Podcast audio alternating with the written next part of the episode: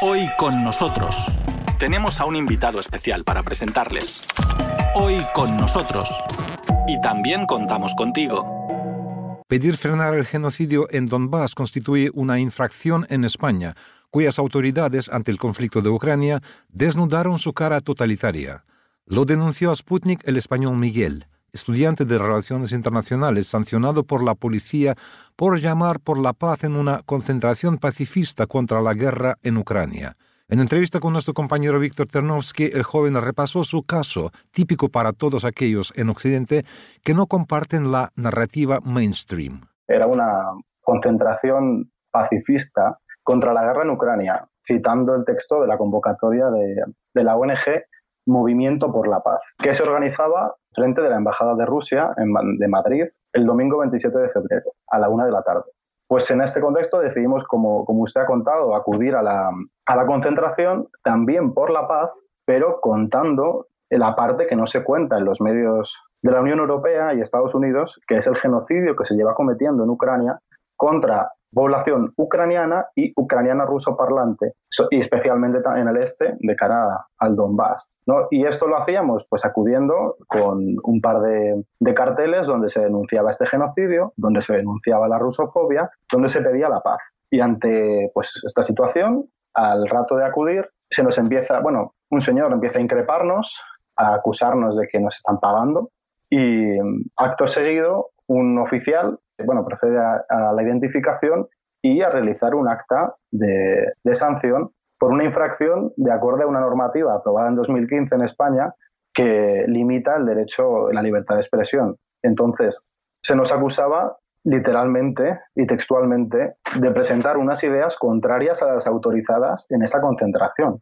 Para empezar, esto era falso porque pedíamos la paz. La cuestión es que se estábamos contando y estábamos diciendo cosas que no están autorizadas y que no se permite decirle la Unión Europea y que es un ataque totalmente contra la libertad de expresión, contra el periodismo y contra las libertades individuales que supuestamente se defienden aquí. No sé si tenía alguna, alguna mm, pregunta más o quiere que le, que, le, cuente algo más. Miguel, sabe, yo creo que eh, en realidad yo tengo pocas preguntas, excepto que realmente es una o era una manifestación por la paz. Pero resulta que cuando se pide frenar el genocidio en Donbass no es pedir por la paz. Pero cuando se exige, por ejemplo, frenar la operación rusa justamente para llevar a los tribunales y para eh, llevar a la justicia a quienes estaban perpetrando este genocidio, entonces eso sí es llamar por la paz. Entonces eh, yo creo que es algo que se desprende de la situación tal como se la describe.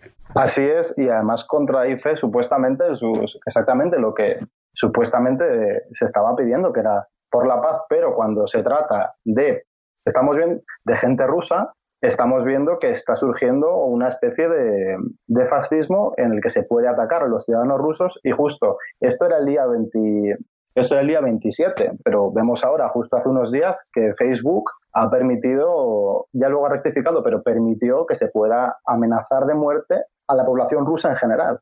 Entonces, supuestamente están pidiendo la paz, pero cuando se ataca a un pueblo, al pueblo ruso, se, todo hay vía libre. Entonces, esta es la situación tan contradictoria y, y escalofriante incluso en la que en la que nos encontramos ahora mismo. Miguel, ¿sabe? Yo creo que realmente sus palabras uh, realmente constituyen un descubrimiento para mí realmente interesante. ¿Sabe por qué?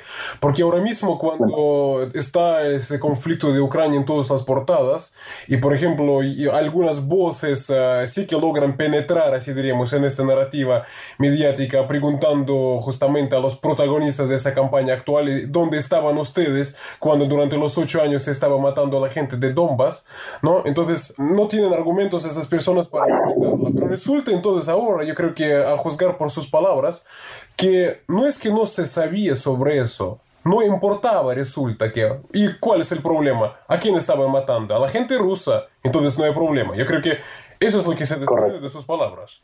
Correcto. Hay una parte de la gente a la que se. que cuyos derechos parece ser que ya no, no, no cuentan. ¿No? Y solamente quería compartir una, una cosa más, con su permiso, Víctor, quería también dar, dar voz a un suceso que justo lo vi esta semana en, en, los medios, obviamente lo tuve que ver en, en, un medio alternativo porque en la televisión nunca lo iban a sacar, pero me, realmente me llegó porque me sentí identificado con un joven eh, australiano de origen ruso, que en la televisión australiana, en un programa en directo, también quiso hablar de esto mismo y denunciar las 13.000 las muertes de ciudadanos ucranianos de origen ruso eh, o ruso parlantes en Ucrania, según Naciones Unidas, 13.000, y fue expulsado en directo del programa y no se le dejó hablar. La idea es borrar, como usted dice, borrar estos hechos, borrarlos y si alguien habla de ello en público, en una concentración, echarlo. Y si es en televisión, echarlo también. La verdad que es preocupante. Miguel, por lo que yo entiendo, sus, um, digamos, problemas que a usted le tocó enfrentar a la hora de participar en esta manifestación no se limitaron a un señor descontento por uh, las pancartas que llamaban a la paz en lo que tiene que ver con frenar el genocidio en Donbass. Yo entiendo que incluso han tenido consecuencias uh, más duras en lo que tiene que ver justamente con las leyes presuntas de España. Sí, aún está, aún está por ver el recorrido que tendrá. Bueno, eh, juzgar por los hechos y por la ley realmente no, van a, no va a tener mucho recorrido, pero sí que es cierto que se, eh, se presentó un acta para infracción por, un, por usar la libertad de expresión cuando supuestamente no, no se autoriza esa libertad de expresión. Entonces, fue emitida un, una propuesta para sanción, que es como se, se denomina en España, cuyo aún no se ha, no se ha recibido ninguna información más. Es una propuesta que tendrá que luego la ley determinar si, si procede o si realmente no se estaba cometiendo ninguna infracción y simplemente se estaba ejerciendo el derecho a la libertad de expresión que todos tenemos.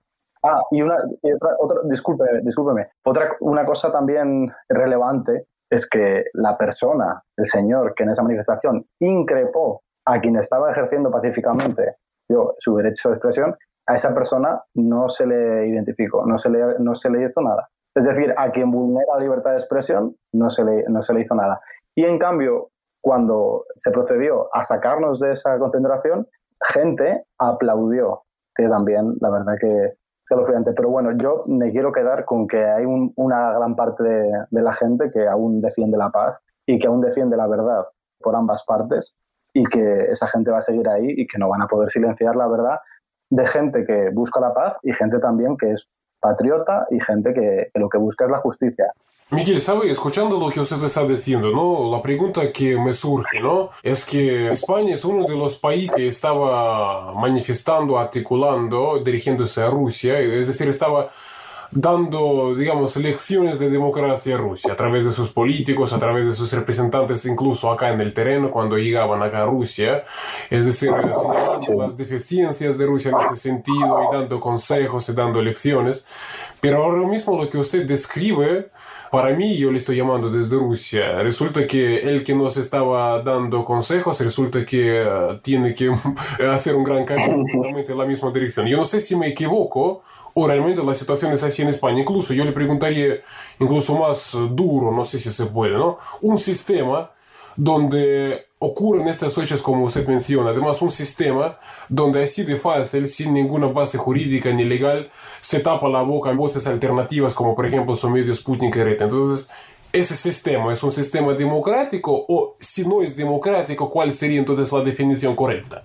Sí, pues respondiendo a su pregunta, eh, la verdad que es un sistema que tiene una libertad de expresión selectiva. Cuando no sucede nada, cuando no está, no está pasando ningún evento, sí que se permite más o menos que eh, uno diga lo que quiera. Pero cuando hay un evento como el que está pasando ahora mismo en Ucrania, ahí las voces que reflejan la realidad que no se permite decir son silenciadas y ahí desaparece la libertad de expresión. Y yo lo que diría es que eso es un Estado autoritario. Lo que aquí llaman a Rusia un régimen, pues es lo que en, en estos momentos estamos viviendo, de cara a la libertad de expresión y a esos derechos fundamentales.